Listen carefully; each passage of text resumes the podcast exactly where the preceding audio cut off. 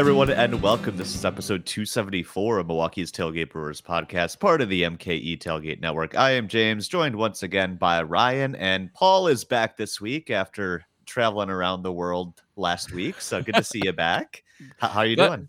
Uh, I am glad to be back. It was the second consecutive Minnesota trip where a child was vomiting in my hotel room at some point. so, um, very glad to be back home and not having that happen yet again. Kids seem to throw up a lot based on your Mine stories. especially throw up a lot. One of them gets motion sick in cars, but this was food poisoning. We know exactly what the culprit was because two people were impacted and they ate the same food. Nobody else was, and nobody else ate it. So Mm, uh, it can Okay. be can be avoided in the future. But uh, I don't know how good I'm going to be on this podcast. I've just been watching Darnell Washington highlights for four straight days, and uh, have not been paying attention to baseball. That is all that I want to do. Just dreaming of him in green and gold, and and you know, just daydreaming about the future with him. He, you seem to like him a bit. Yes, he's he. Uh, I liked him before the before the combine. Um, I thought he would be a good like uh, not role player, but um, inline tight end, good Marcedes replacement. And then like I thought there was like a ten percent chance that he would blow the combine away with athleticism, and he did. Um, he is like his comps are like Gronkowski, a kind of young Marcedes, but he's a little bit better and a little bit bigger. Um, and uh, he plays uh, he plays with another good tight end in college, Brock Bowers, who's probably going to be the top tight end taken next year, and so didn't get quite as many opportunities as he maybe should have. But uh, like that guy's insane. He is the giantest person in the world, and so so here's the craziest part about him. So he's six seven and two hundred and sixty four pounds. What? That is And a at- large. That's at a the- large human. Yes. At the combine, he ran the same three cone time that Cooper Kupp ran. Oh my God. So that's the kind of short space agility. I mean, he was also very fast, um, straight line as well. But his short like space agility for a guy that size was like off the charts, incredible, amazing. Um, during throwing drills, he made this like insane one handed catch where it looked like he was catching a like a Pepsi can in his hand. Like he, uh, and he's the only tight end in this draft who actually had a yards per completion that my stats actually appreciate as maybe you're good. Uh, Luke Musgrave did too, but he only had like 11 catches all year, so he doesn't count. Um, anyway, they, they need to draft that guy. That guy will be awesome in that offense. Uh, it's a perfect fit. I am uh, much awaiting your your draft, I, I guess, preview analysis, anything you do on reporting as eligible, uh, because hey, we could use some good news in the Packer land. So Yes, uh, yes, definitely could. appreciate that. All right, uh, Brewers also had their first full week of spring training games, so we'll talk about that in a bit. But first, before we get going here, a reminder, as always, you can become a patron over at patreon.com slash MKE tailgate. That gets you at the two bucks a month level, uh, question priority, both on this podcast and on his reporting as eligible. Five bucks a month gets you question priority, plus some additional exclusive content, including the minor league extra with Ryan and James Anderson of RotoWire. And uh, Ryan, you guys uh, had an episode come out in the last week. What what did you have out there? So we did our 2023 top tens. So they're now out there. Uh, we were more similar this time, I think, than we had been in the past, but there were still some some notable differences there. I'm still much higher on Turang than he is. So that that uh, we're just about done having that conversation. Fortunately, I think we should be able to put that one to bed within a, a couple I months think here. so. So, yeah, but uh, uh, we did our top tens and then took a few questions and had a good discussion. So uh, definitely check that out if you are so inclined. Five dollars a month at the ball and glove level gets you access to that and all of Paul's stuff. Yeah, definitely worth it. So go be sure to check that out again, uh, patreon.com slash MKE tailgate. All right. So as I mentioned, first full week of uh, games this week for the Brewers, but I guess the most impactful news and the thing that we should probably address uh, first is the announcement by Craig Counsell that Tyrone Taylor is going to miss at least the first month of the season. Uh, we know he's been dealing with that sprained elbow injury uh, for a while. Hasn't even really been able to get going here in spring training. I know there were some murmurings ahead of time. You know, a few weeks ago we were talking maybe missing a month or two, but what does that mean in the context of spring training and getting ramped up?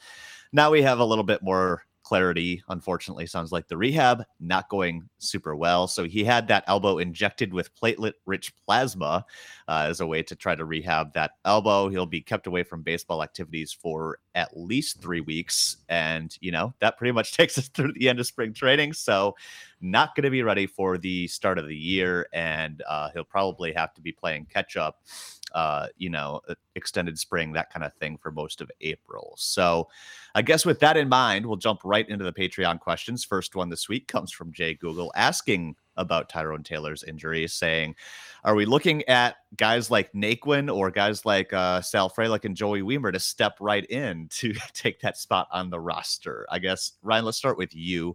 Um, you know, we talked about t- uh, the Naquin signing uh, a week or two ago. Uh, I lose track of time in spring training, uh, but we talked about it and, and, talked about him kind of as insurance for Garrett Mitchell. But you know, he can play the corners, and and this is the kind of thing too that maybe he was brought in for, right? Yeah, I think that uh, Naquin is probably the best bet here. Uh, for a number of reasons. I know that James Anderson mentioned on the pod this week that he'd like to see Sal Frelick open with the team. Uh, thinks that it would be appropriate for him to do that. But there is the that always question of you know you can get the extra year of service out of him if you keep him down. You know, 15 days basically uh, is what it amounts to. So if you keep him down a couple weeks, you get that extra year out of him. But that is now offset by this most you know recent rule change where if a guy does uh, get uh, rookie of the year or I think top three of rookie of the year or top it's top winning rookie of the year and top three of the uh, of the MVP at some point in the control years, um, you could potentially get a draft pick. Basically, yep. if the player comes up right away and is up to start a season. So, and we we talked about that on there in terms of Jackson Chourio, why we thought you know, it made sense for them to potentially uh, keep him down um, this year long enough that even if he's he's doing really well, you'd want to leave him as rookie of the year eligible for next year, so he could potentially win you that uh, that prize at the end of next year. But that's that's a whole other issue. But yeah, I think I I think Frelick probably goes down, and we don't see him until late April at the earliest, mid to late April at the earliest once you get past that point. But there's there's a chance he is he is doing well in in spring training so far. Uh, Frelick is hitting uh, 400 um, with a 500 slugging, so he's he has a double to his name basically. Um, small sample theater, you yeah. know, is what it is. But yeah, I, I think there's a chance there. Uh, Wiemer, no, it it won't be Wiemer. I think yeah, I think you're mostly looking at Naquin here. Yeah, I, I, agree with that. It'll be Naquin, and uh, for all the reasons that you cited, uh, a good chance to reflect on how kind of silly that rule is. That uh, um, you know, it, it will pay off. Somebody will be rookie of the year. Somebody will win a draft pick. But the guy that we're talking about is Chourio, who is our best prospect in a long, long time. Um, and you know, it, it's very infrequent that you have a guy that you can sort of project to be in the rookie of the year competition on a year to year basis. And the Brewers are not going to project that Sal Frelick will be. He could, maybe, but that's not going to be something that they're going to rely on when making this decision at all. Not one iota. Um, so they'll probably keep him down to work on his defense, as teams always do. and uh, after a couple weeks pass, then he'll be in play. But that, that's that's what's going to happen. That has not changed diddly squat for the team. Yeah, there is a weird wrinkle in that rule now too for players, where if Sal Frelick were to be held down, say those 15 days, so technically gaining or losing a, a, year of service this year, right? So the Brewers would pick up an extra year of service on him by keeping him down those 15 days. If he finishes, I believe it's top three in the Rookie of the Year voting, he actually gets a full service year the Brewers wouldn't be eligible for the pick because they didn't keep him on the roster from the beginning of the year, which is part of the requirement of doing it. But he would actually get a full year of service. Uh, um, players who uh, finished top three this year, I believe, ended up with a full year of service. That, that's good and fair. It is, also yes. will not impact anybody's actions at all. You wouldn't think so, no. But it does seem that the the potential of winning a draft pick, which the uh, uh, the Mariners absolutely did for uh, having um, for having Julio Rodriguez on their roster from the beginning of the year, and the Braves did not because they ended up with Michael Harris and winning. And that was because so Harris did not start the year with the Braves. He was called up shortly after the beginning of the year. So the Braves actually were rooting for, and this is a weird wrinkle in the rule, they were rooting for their other rookie of the year candidate um, for Spencer Strider to win Rookie of the Year because he was on the opening day roster, and that would have allowed them to uh, to get the extra pick there. Yep. So and and the the Harris thing wasn't service time manipulation at all. It was nobody even thought he was ready when he got called up. He was called Right. up so far ahead of schedule, nobody even really thought he was ready, and he ended up winning Rookie of the Year. So that wasn't about service time manipulation. That was just one of those freak things that happens. Yep. So it's it's definitely interesting, but yeah, I. It, what do you think? I mean, how good would Sal Frelick have to be at Sal Frelick things? So mm-hmm. batting average, getting on base, not striking out, stealing bases, because he's not going to hit for a ton of power. How good would he have to be for him to win Rookie of the Year? Oh, easy answer. He needs to be Scott Podsednik. Or Pat Listach. Like we have Yeah. we have the archetype for this rookie of the year on the Brewers several times over. and that's what he needs to do. He needs to hit over 300 and steal like 65, 70 bases. Or not not that many, but you know, a Mhm. ton. He needs to be near the league leaders. That's fair. So yeah, I and that's not likely, but I guess within the realm of possibility that it could happen. So Yep. maybe they should think about that and consider that in their Yeah. their Screw decision making. Lofton. Well, the thing about it too is if you do decide to put Frelick on the opening day roster and he's not ready, and you decide that he needs to be demoted, that's the other way of picking up those extra service days and ending up extending him out the year. So having him make the opening day roster sort of at least defers that decision down the road a little bit. Because once you don't have him on the opening day roster, you lose the potential of that pick. Right. It's a whole nother little issue of service time manipulation that's been introduced into the game. It has.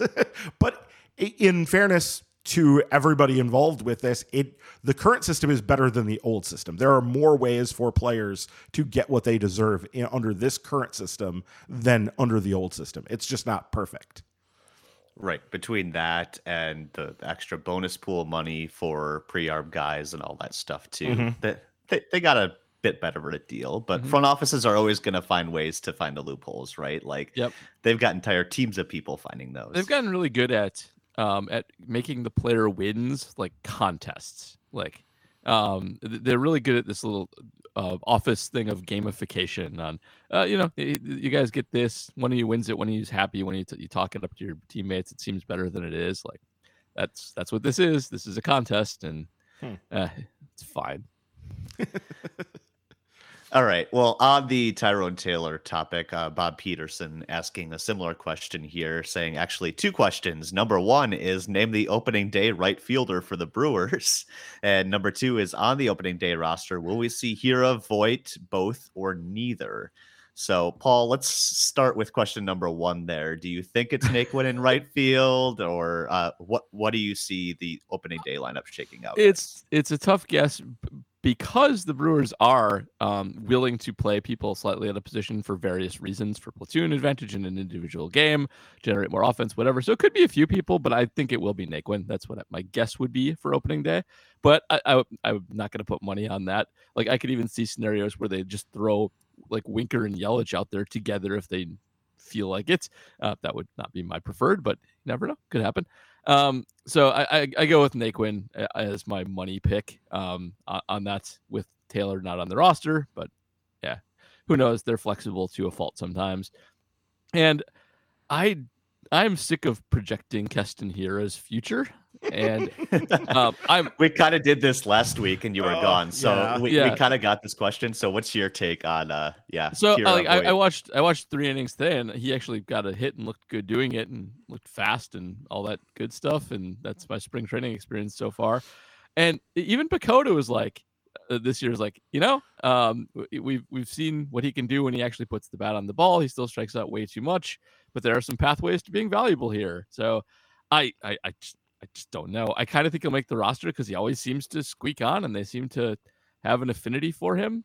So yes, and then Voit, I I kind of think yes too, but I don't know where all the like. I feel like I'm a Padres guy right now because they also have like a you know they're allowed to have the 47 man roster or whatever it is right now, and everybody else has 40. Um, I I guess I'm gonna bet on both, but I don't know who's gonna who I'm gonna kick off for that. So I'll I'll punt that decision down the down the road. But I think they're both gonna make it um, somehow, one way or another. Yeah, it's going to be difficult because you're going to need to have backup middle infield as well. Yeah, yeah. And Owen Miller is like hitting the crap out of the ball this spring. So he is, at least so far, I think, making a case for him being on the opening day roster. That doesn't necessarily mean he makes it. And we still have like a month of games to go. So w- there's a long way to go here. But I think that Owen Miller has a case for it. So, and, but yeah, the Hiura thing, we talked about it last, but yeah, it just, it, it, I would have thought he would have been off the team by now, one way or another, and it hasn't happened. So I guess we have to assume that they just really, really like and believe in him. And let's be fair about his season last year. Yes, the strikeout rate was catastrophically bad, but he, despite that, managed to be a productive hitter. One of their more productive hitters in the lineup last year. They just couldn't play him that much because it was really hard to find places to get him on the field. But yeah, I, I don't see a way to get him and Voit both on the roster unless like Rowdy's hurt. And by the way, Paul, they did say that uh, Winker is going to be a DH to open the season. They're not going to play him in the outfield any. Look, they, they, can say whatever they want to say, but um, they, they, played Keston in left field the other day, and when if they need to do something for a reason, they'll do it. Yeah, it, the thing with Winker, they've basically just been like health wise, they want to be careful and that's make sure good. that he's going to be healthy. So he also sucks horribly out there, so that's also fine. But. Yeah, that's the, the other thing is he's has a history of being not very good. So in the in the outfield anyway. So. Like I would have I would have been totally like they're not going to do it, but now an outfielder is hurt, and that always is a button you push for versatility when things like that happen. So we'll see. Yeah, and by the way, I believe the Cubs' first two starters are going to be Jameson Taillon and uh, Marcus Stroman, right-handers. So I would say okay. Naquin as the opening day right fielder would yeah. be a pretty solid bet. Sure. I think going forward, Ryan, you mentioned this uh, when we were talking about the Brian Anderson signing, but also not unlikely to see him out in right field uh, mm-hmm. uh, from time to time. But it it does kind of seem like maybe they're leaning towards Anderson at third and where Urias at second to start the year. Mm-hmm. So that might uh, take that out of the equation as well as the platoon stuff. So yeah, and if you're gonna sneak Hiura onto the roster, it's gonna be really hard to have like Mike Brosseau also on the roster. So That's, right, exactly. I think Mike Brosseau is like my kind of. I wonder if we've been over not overrating him, but overthinking the security of him being on the roster. I I could see scenarios where he's just sent packing at the end of the day because you know he's he's hit well in small sample size, but he's just a guy. And if they have people that they like a little better, he's an easy off the team.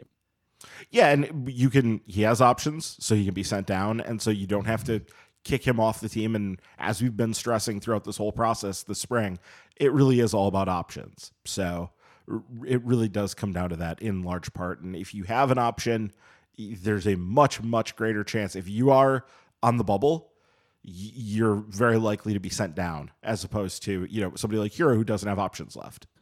Right. Right. And as we talked about too with Luke Voit, uh, he's on a minor league contract. So it's not like you have to keep him on the opening day roster right away. You could send him down to start the year and then bring him up before yep. Mm-hmm. whatever opt out date he has. And, you know, that seems like a, a way to go too if you're desperate to find a spot for Hiura and then you wait for somebody else to get hurt to bring Voit up.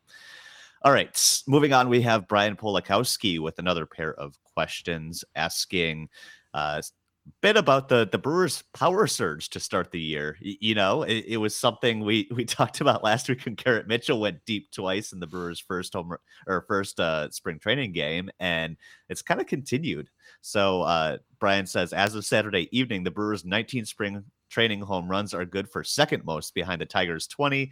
Meanwhile, the Cubs are worse with only three. Two home run related questions here. Number one. Uh, despite the small sample size, everybody drink. Is there any data on how bouncy the ball is so far this year? And number two, understanding that pitchers are rarely a full go in spring, uh, but how does American Family Fields of Phoenix profile as a hitter versus pitcher's park? I just kind of assume all spring training parks are just mm-hmm. boxes and, and hitters havens, Paul. But I don't know. In Your Arizona, yeah, Arizona especially, yes, they are all hitters parks. Uh, it's it's thin air, dry air. Uh, Florida's a little different. Uh, Florida has a more variety in size of fields, and the weather is not. It's hot, but it's you know, if you've ever been out in Florida in the summer, the air just feels heavy, and it is. So it's a different animal. But yeah, everything's a hitter's park here. I think this is mostly just noise. I did look for any early uh, any writings on the the bouncy ball being back so far this year. There's not really yet. Um, uh, both uh, Meredith, I forget her last name, astrophysics. Meredith uh, Wills. Meredith Wills on uh, uh, she she has a couple posts up, but they're about the World Baseball Classic ball, um, not not the uh, spring training ball, um, and that appears to be bouncy for what it's worth, which is not very much. Um, and Rob Arthur hasn't written anything yet, and um, I think it's a little too early. And uh, if any, this is this is mostly just noise. Spring training hasn't been going on that long. Uh, it's not surprising the Brewers would hit a lot of home runs. They have uh, quite a bit of you know power, especially um, medium to strong power hitting off of less than good pitching in, in a, a bandbox. And the Cubs are just, I think, more likely to be a little snake bitten unlucky. Uh, this is, I think, what you kind of expect out of the Brewers, but we, we don't know yet. Uh, you know, we usually get ball data after like two weeks into the season, after people can do the frame by frame analysis with all the good tools that we have available for watching actual major league games, but nothing yet. Probably noise, but but worth noting. Nice to see the Brewers leading in home runs and crushing baseballs. Yeah, Hedbert has one, so that was a thing. We brought him up on nice. this week's uh, the minor league uh, extra episode because he is kind of fallen off the radar to a large degree, and so that was interesting.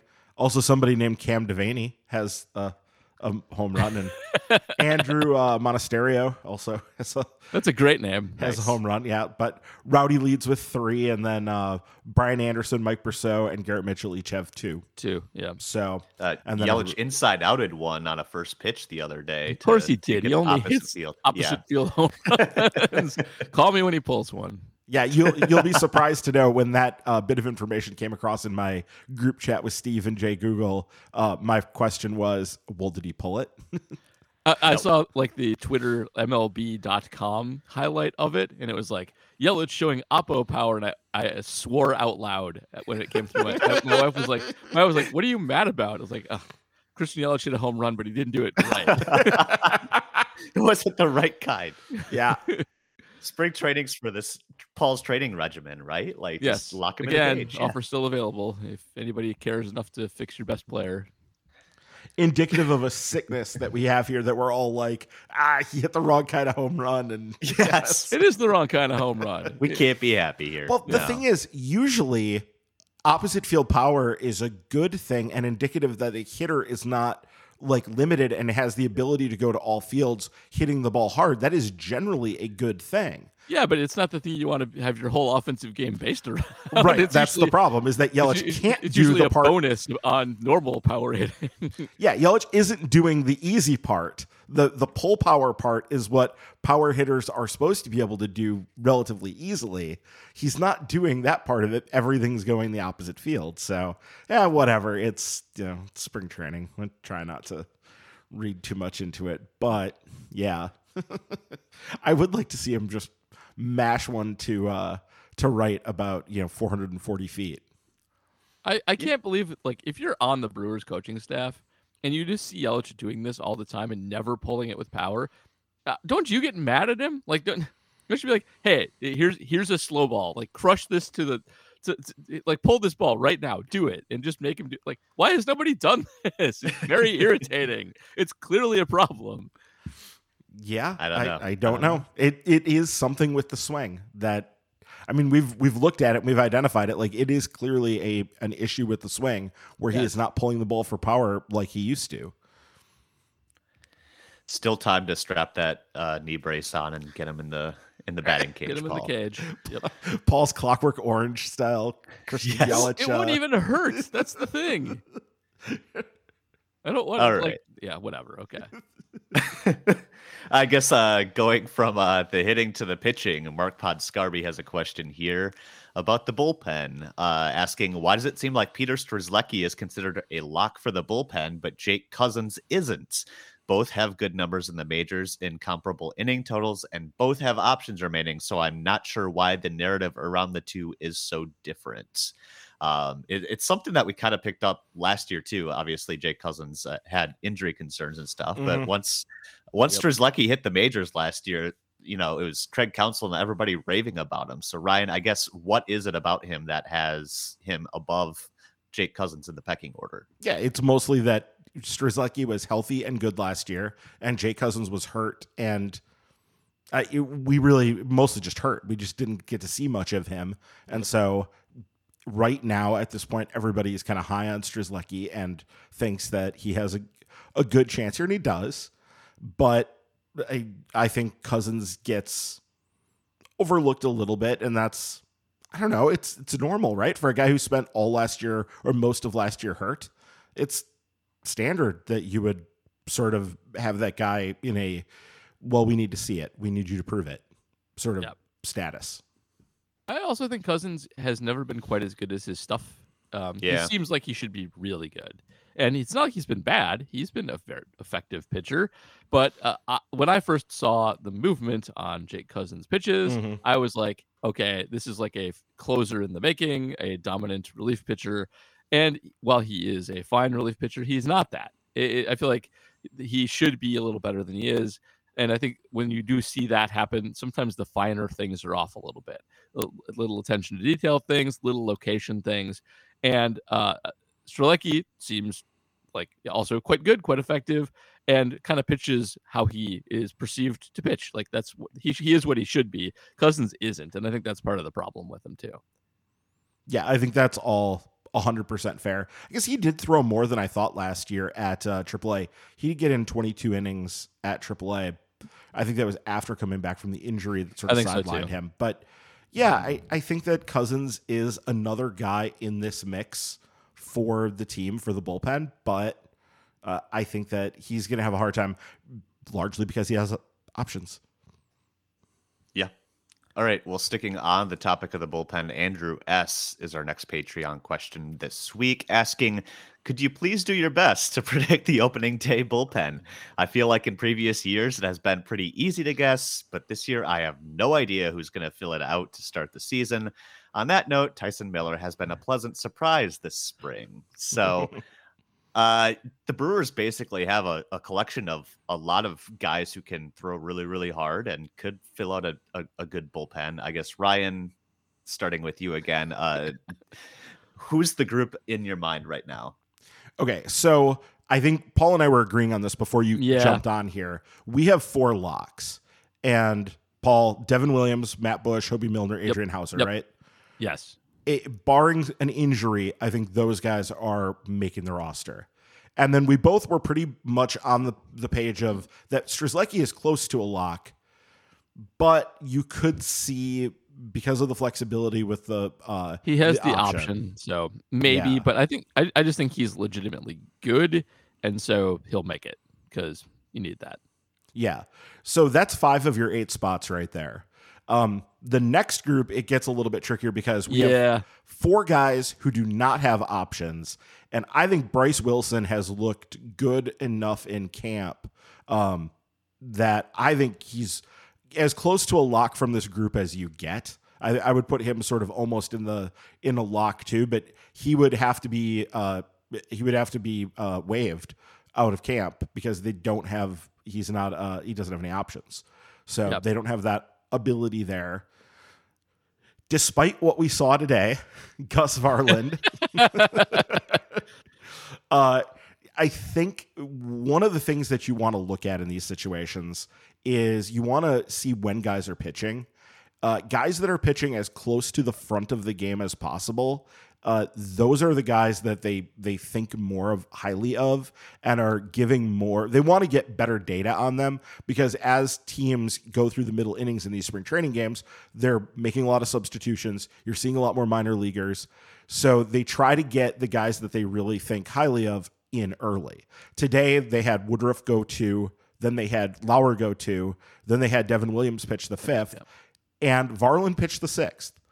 And I think that does say something about where they think he is, that they wanted to get him those looks. Now, he gave up a mammoth blast today. Boy, did he. Yeah. Um, and that's part of the deal. Like that will happen. But I think Varland is, and he is the Rule 5 selection from the Dodgers. Uh, so he would have to, if he doesn't make the team, he would have to be offered back to the Dodgers, and they certainly would snap him right back up at that point. So I think that he has, I would say, a pretty good chance of making it. Javier Guerra and Joel Payamps, those are a little bit touchier. I I think that I I I don't feel good about I saying either one of those will or won't make it. Um, so uh, like the way I think Wilson will, and the way that I think Varland is trending that way, the other two I just don't have a good feel for. Yeah, Rule Five gets Varland probably on unless he continues to pitch like this all spring training long. In which case, they might happily return him to the Dodgers. Um, but uh, I, I I agree with all that, and it, it it's so early uh, at the at the fringe uh, for the last few guys. Like it'll come down to who actually is good slash hot for that amount of time and has options, of course. Um, so, so I, I, I pretty much agree with all that. Those are the guys who have inside tracks based on either performance or based on you know the structure of how they were acquired, and uh, everything else is up in the air. Yeah, and then that last group, so the other guys who are on the forty man and have options, that would include uh, Jake Cousins uh, who I think is likely to be heading down, but could be on the roster relatively quickly. Uh, the aforementioned Tyson Miller, who I will say, Tyson Miller has gotten into five games so far. They're using him a lot. So that tells me that they yep. do really want to see what they have with him.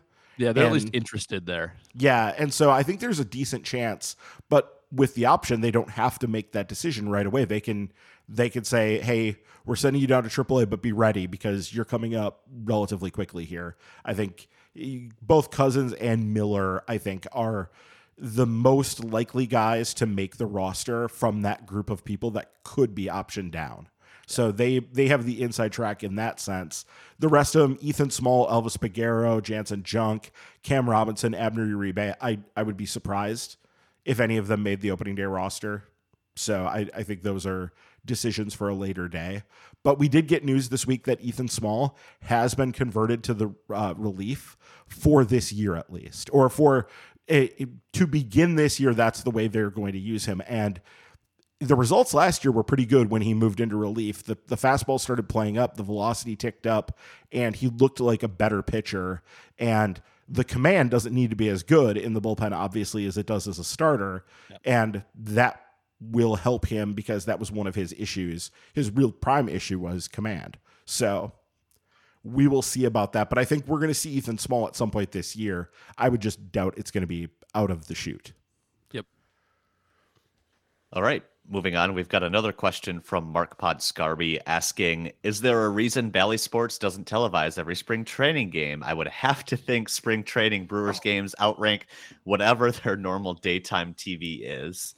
Uh, there's probably a few reasons here, but uh, Ryan, you want to take a step?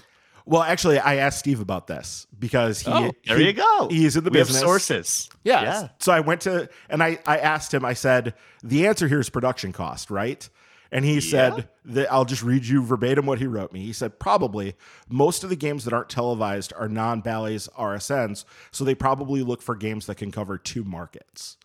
Um, and he said the early spring training games against the Angels always seem to get picked up, and it always seems to be the, the Angels broadcast team, which was the case yep. again this week.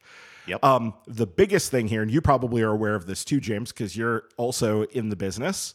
Um, he said that most of the camera and audio crew um, that do Brewers games are local freelancers, and they don't travel to Arizona. And there can't be that many people available to hire freelance with so many games going on. And I hadn't thought of that, but that does make a lot of sense that like you've got 16 teams training in Arizona. You've got like eight games a day, sometimes more with uh, split squad stuff going mm-hmm. on. And to be able to broadcast all those things, that takes a lot of production people, camera people, and those people generally work freelance. And so you're going to be in a pretty heavy competition for talent and it probably is a little bit tricky to get all that stuff on the air. So that would make the production cost go up right? Like you're going to have to pay a bit of a premium to get those people. Right and you just don't have the hands to make those broadcasts go you know? Like mm-hmm. like you mentioned aside from all the camera people you've got trucks full of you know technical directors punching the buttons and producers looking at all the camera angles and all that stuff. It, takes like an army to put on a single game and it, it's you know if you've ever seen that stuff behind the scenes it's like really incredible. You know it, it blows what what i do every day kind of out of the water too right? Uh and it, it just it is a large large scale operation and there's just not enough hands to make that work for 30 35 games that frankly don't count right? So that's why I would still like to see more, you know, like webcasts or what. Just put the overhead camera out and and we'll just put it on in the background, right? Like, Right. I still prefer that over the radio broadcasts. But you know, I think the Brewers try to do as good of a job they, as they can of at least having an option for like audio for every game, right? So there's something for every game, but I I, I do wish there were more. It's just there's not that many people, and frankly, there are fewer people in that business every single day, and it doesn't pay that great, and that's why. So, all of those reasons kind of uh, work together in that. Yeah, in that makes case. sense. All right. Uh, next, next question comes from Morgoth 10, Ryan's favorite, uh, asking uh, Max Scherzer's pitch clock manipulation. Love it, hate it. Will the league address this in any way? Do you think? Personally, I find it hilarious, but I don't know if that's a good thing in the long run. So, I guess background for those who don't know, uh, that Max Scherzer, you know, always one to to prod the the powers that be on pitch uh, pitch rule changes uh, conducted a little experiment in spring training where he basically just held the ball as, as the pitch clock wound all the way down to like seven seconds, batter called time. He never left his stance. And the second the batter stepped in and the clock started, he delivered the pitch, like literally before the pitch clock Mhm. could even start. Uh, he got called for a balk and he said, That's BS. That shouldn't. That shouldn't be a balk. I was ready. I got the green light. I threw the pitch. Yep. So I guess Paul, uh, what do you think of that, and and how do you think the league will address this? I love yeah, lo- I love all uh, abuses of the rules. Uh, it, it's what you of course absolutely you do. Yeah, should do. Like you, they made they made the rule, and it should be stressed, and it should be stressed because um, it needs to work. And if it's going to turn into a big problem for one side or the other, then uh, you, you need the Scherzers of the world to, to prove that's the case. Like I. I I will always remember um, when Brett Bielema was the coach of the Badgers Yes. abusing uh, a change they made to the kickoff rule, where the clock, uh, the time that ran off on a kickoff that incurred a penalty, uh, counted instead of being put back on the clock. And Bielema did like four illegal off kickoffs in a row against Penn State to run the clock down to zero, where they just all ran off sides 10 yards before the kickoff happened and just crushed the poor Penn State returner. Um, that, that that was a good abuse of not abuse. That was a good push of that rule to show that it actually needed refinement, and they did in fact change it after that season um, because of that. So um, this is just it's gamesmanship. It's what you should do when a new rule is introduced. And uh, if it's going to be a problem for hitters to the point where it's actually like impacting offense, then they got to do something about it. But right now, uh, he is correct. Max Scherzer is correct. Uh, he he should not have been charged with a balk. He has adhered to the rule properly, and uh, I think everybody will adjust to this. Like hitters can uh, can get back in ready to go. You can practice. Uh, maybe you can't practice that. Maybe Ryan Braun does need to adjust his gloves eight million times to hit. Who knows? But uh, but it, this is fine, and it should happen, and it's good because it's also hilarious. Yeah, 100% agree. This is fantastic. This is what should happen. I want to see this. Uh, I I wouldn't even want them to correct this. This is just if you're going to take that time and then step back into the box, you better be ready to go right away because the pitcher can throw it to you uh, right away there. So just go ahead and do it. So uh, 10 out of 10, no notes. Love it.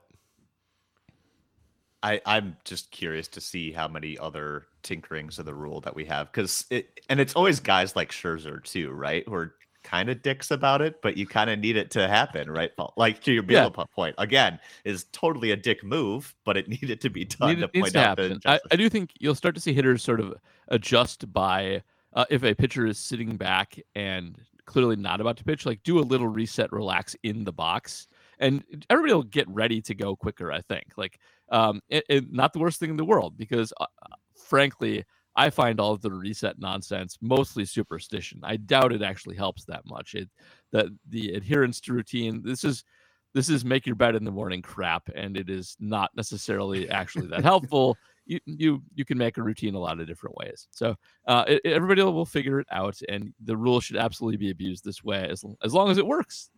Push that puppy. And that's why I don't make my bed in the morning because it's crap. There we go. All right. Uh, Brad Westness asking our next question this week, uh, saying, I asked semi facetiously on Twitter, but interested to know how the rest of the fellas feel. Do you think the pitch clock or stepping out of the box restrictions are going to significantly hurt the effectiveness of guys like Brent Suter, who relied so much on going faster than hitters expected? This is an interesting question, mm-hmm. I guess I hadn't pondered. Uh, I would wager going to Coors Field hurts Brent Suter more than the pitch clock, but Paul, we'll never be able to tell. Yeah, uh, I actually do think it probably hurts him a little bit. I was I was actually just thinking, I wonder how like Sheets and like Mark Buehrle would do in this new area, and, and I do feel like they that is a little bit of a novelty that does throw people off. Like you are used to having plenty of time between pitches, and against those guys you don't, and it is a different experience than the norm. And now it will become the norm, the, like the enforced norm.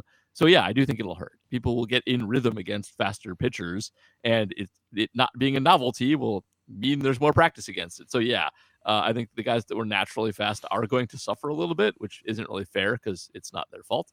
But uh, you know, such is life, and don't go to Colorado if you don't want to be hurt. You know, uh, but yeah, I, I, do think it'll hurt. I, I, really do. Yeah, I think that this is. I don't know. Like it, it will probably uh, lessen his effectiveness just because hitters are going to be more used to seeing it. It's fair. Sure, but also like the the quick pitching thing was not the only thing that made right. Brent Suter effective. Well, it's right? not the like, only thing. No, it's but, just a, a it, it, it, was in his bag of tricks as a guy throwing like 85 miles an hour as a lefty, right? Like mm-hmm. you still got the goofy delivery and and all of that, but uh, yeah, I, I, I guess it is one less tool in the toolbox if everybody's operating on, under that. Um, all right, next question this week comes from Lucroy's suitcase asking, I know Mark Attanasio is the main owner of the Brewers, but do we know who some of the minor owners are other than Giannis? Uh, how do, how much they dictate decision making? And should we be blaming Giannis for the Corbin Burnes debacle? uh, so a little tongue in cheek there, but of course, mm-hmm. you know, Giannis joined the ownership group. What was that last year, the year mm-hmm. before? Mm-hmm. So they made a big deal out of that. Out of that, uh, Giannis proved to be good luck. Uh, but I guess Ryan, we did some research, mm-hmm. conducted our or contacted our other sources on this one. So what what do you got? So, a couple different things here. Uh, first off, answering his actual question here, which is Do we know who some of the minority owners are? We do, thanks to friend of the podcast, J.R. Radcliffe. He wrote last year when Giannis joined the ownership group, I guess it was 2021, uh, that, um, and this is a direct quote from the article the Brewers don't make a full list of minority investors publicly available, but one of them is Harris Turer, who's also the principal owner of the Milwaukee Admirals hockey team and has been involved in the Brewers' ownership since 1996. Uh, Truer is the grandson of Master Lock founder um, Harry Soref and a Milwaukee native. Um, the Milwaukee Business Journal has also reported that members of the Lubar, Marcus, and Uihlein families are also in part of the ownership uh, team as well. So those are some names. If that means anything to you, some of those names are familiar and uh, some less uh, less uh, savory than others, in my opinion. but I'm not going to get into that. Um, but uh, also wanted to bring up something that uh, that Andy Schaff uh, brought up years ago and called our attention to. And um, I was able to find this article from the New York Times that he pointed me to in um, 2011. We were able to, to dig it up. And it was a profile of Mark Attanasio. And this is what the quote was from that time. Attanasio owns more than twice the percentage of any other Brewers investor and has full decision making authority but he still owns less than half the team, about 38%, he said.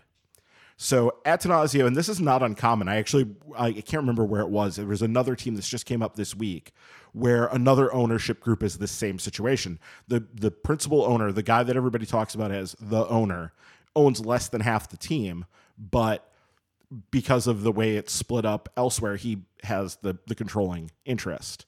So it is worth remembering that this is a you know it's sort of a fractured ownership group in terms of uh, whatever and that Attanasio's control of it. And by the way I did look up his most recent reported net worth was 700 million. So Yep. not a billionaire for whatever that's worth.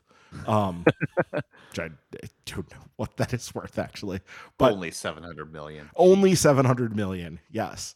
But he is uh he is not the uh only person who is uh, has to be kept happy here by whatever decisions are being made that he is making decisions that have to keep these other uh smaller minority owners and everybody is less than half of 38% so nobody else owns what would that be more than um wow my math my 19% nobody nobody owns 19%, 20% or more Yeah. so everybody else is is down below that but we don't know how much pull and the internal politicking that goes on within this and this was something that jonathan judge speculated a few years ago now, right, Paul? That uh, he thought that one of the reasons that teams were so loath to spend money was the fact that the value of teams was getting so high that that meant you had to have larger and larger investor groups, and keeping minority owners happy meant being more profitable, and that That's they were right, more yeah. interested in profit than they were necessarily winning. and I, I can't speak to how much Jonathan knows or uh, any specifics, but he he has mentioned publicly at least a few times that there Mhm. are in most ownership groups agreements to pay uh, limited partners in the ownership group a a set um, share of profits or fee or something um, every year as part of their initial investment agreement. So there is some level of money that uh, has to be kicked out to those people. Uh, now, I, I do want to say, having some knowledge of business ownership myself, that there's not really a reason that you have to make deals like that to buy a baseball team. And um, w- with me not knowing anything about the innards, inner, inner workings of baseball either, it seems like a way just to funnel cash to people um, and claim that you absolutely have to pay it. There are lots of ways to legitimately borrow money where you don't have to do and including borrow a lot of money. But you know, is what it is, and that that is what we've been told, and is probably the case. And if you make an agreement to pay person X a part of the profits, then you got to do it. That's the law. All right. Well, following up on the on ownership talk, uh, we wanted to follow up on a conversation we had the other week about Ulice Payne. Uh, we have, uh, you know, a comment from Steve DeRozier here, and uh, Ryan, you, you wanted to kind of address the Ulice Payne thing that we talked about the other week a little bit more. yeah, it generated some discussion. Um, listener Ezenark brought up that uh, uh, the situation with him was a little bit uh, maybe not as dicey as I was talking about. So I, I went and did some digging and, and looked back, and there's a, a good on Milwaukee.com article about this from uh, 2004, where they the title of it is, and I can put this in the, the show notes. Uh, title of it is uh, Did Ulice Payne get the last laugh? And in it, they sort of talk about like how his time with the Brewers ended, which was basically um, Payne ended up leaving the Brewers uh, management group when he went public with the team's plans to cut payroll to the lowest in the major leagues. And that was being done. I don't know if it had been announced yet at that point because they don't mention that in here. That was done so the Seligs could sell the team. It's actually pretty standard. Um, they're fairly common when teams get sold that they trim payroll and gut it to like the lowest possible amount um, for the sake of selling, or at least it was back then. So um, that's what they were doing, and that's how that all sort of played out. But uh, he was he basically left at that point when he went public with the team's plans, and the team did not appreciate that he was pointing out that they were uh, going to gut their payroll. So that was sort of how that came to an end.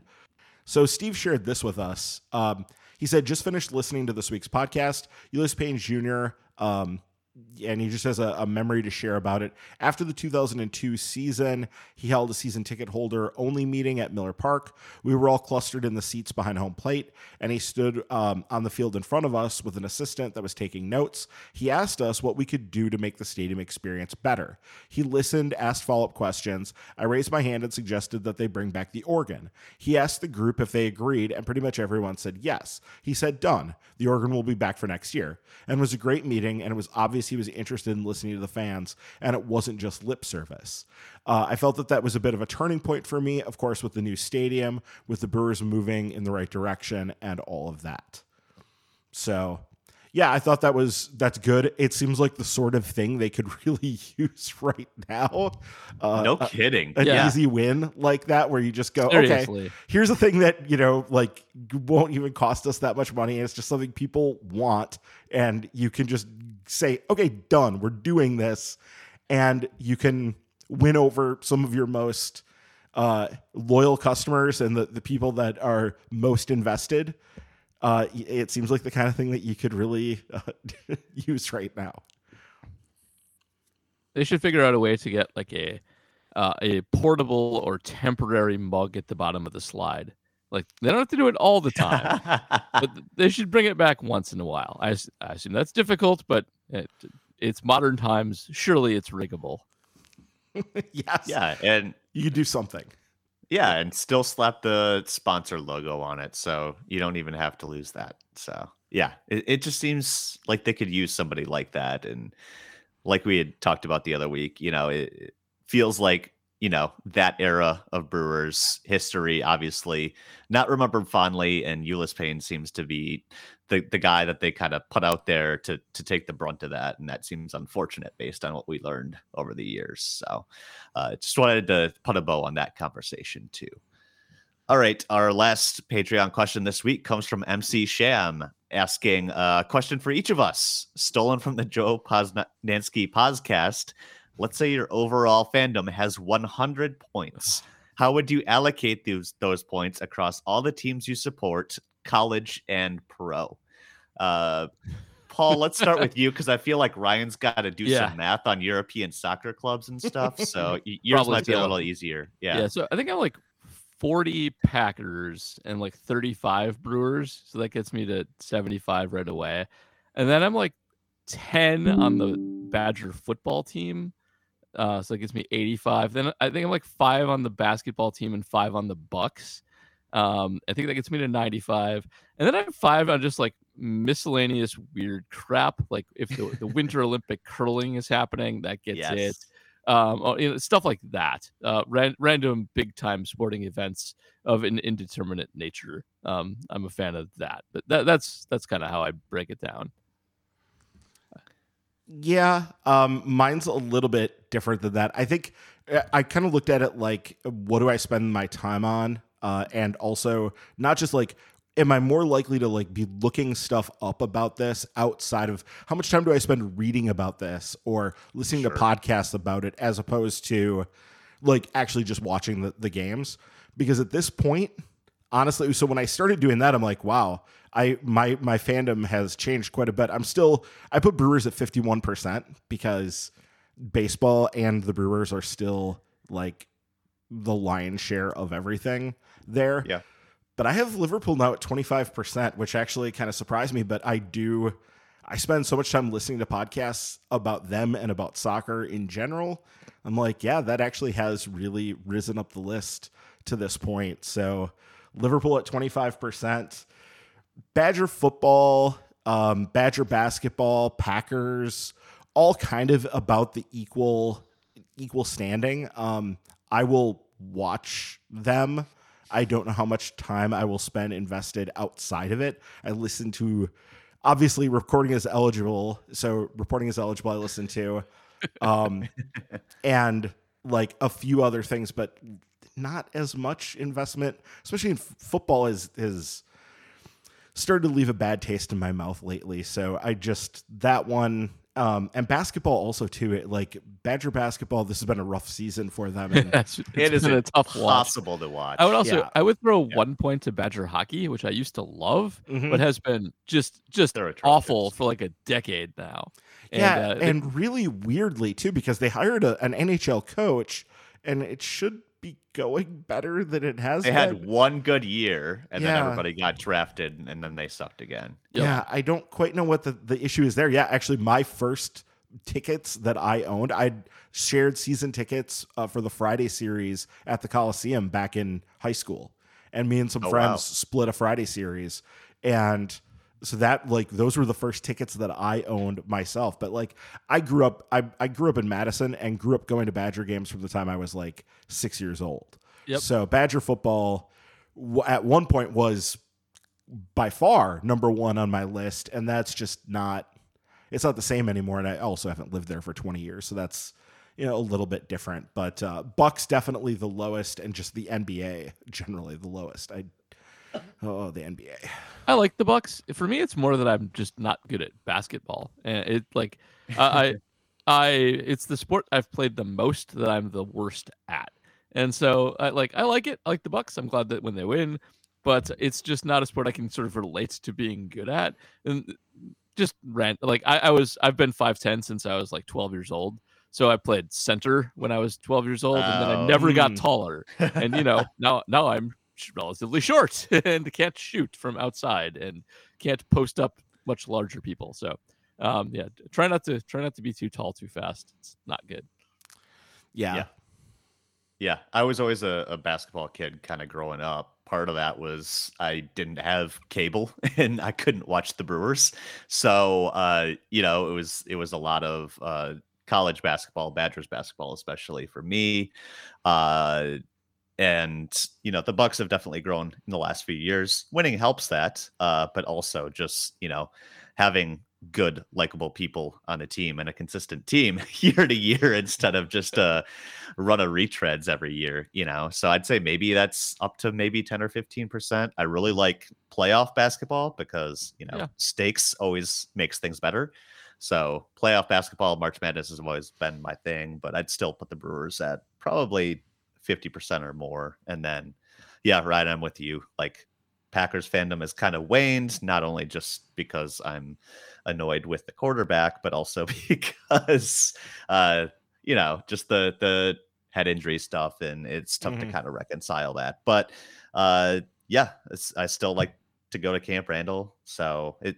I guess my mix is probably a little bit similar, just a little bit more basketball for me. But that's just kind of what I grew up with. So I'm hoping to get more involved with Badger football again. The the Fickell thing is certainly intriguing. like everything so Yeah. far has been is I was just talking to my dad about this uh, this weekend. It's certainly intriguing. I, I definitely want to see where this goes. Uh, it seems like he's done everything he possibly can in the short term to get things going and and uh, heading back in a, a better direction.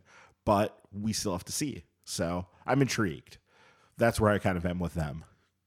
Yeah, they are uh, definitely promoting around Madison. There's all sorts of billboards about the new era and all that stuff too. I don't know about the rest more of the state. Yeah, can't do much more recruiting wise than they've done so far. And he's Yeah. he's been a good on field coach, so it's a good recipe so far. Interested to see how they compete against the big boys, especially when the conferences go away next year, not this year.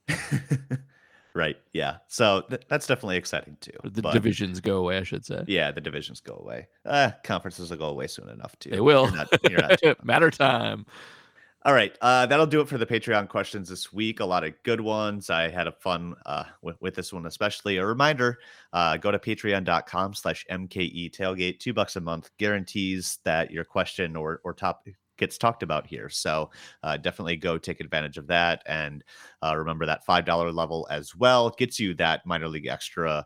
Uh, podcast. So you'll see uh, Ryan and James Anderson's Brewers top tens as we head into the season as well.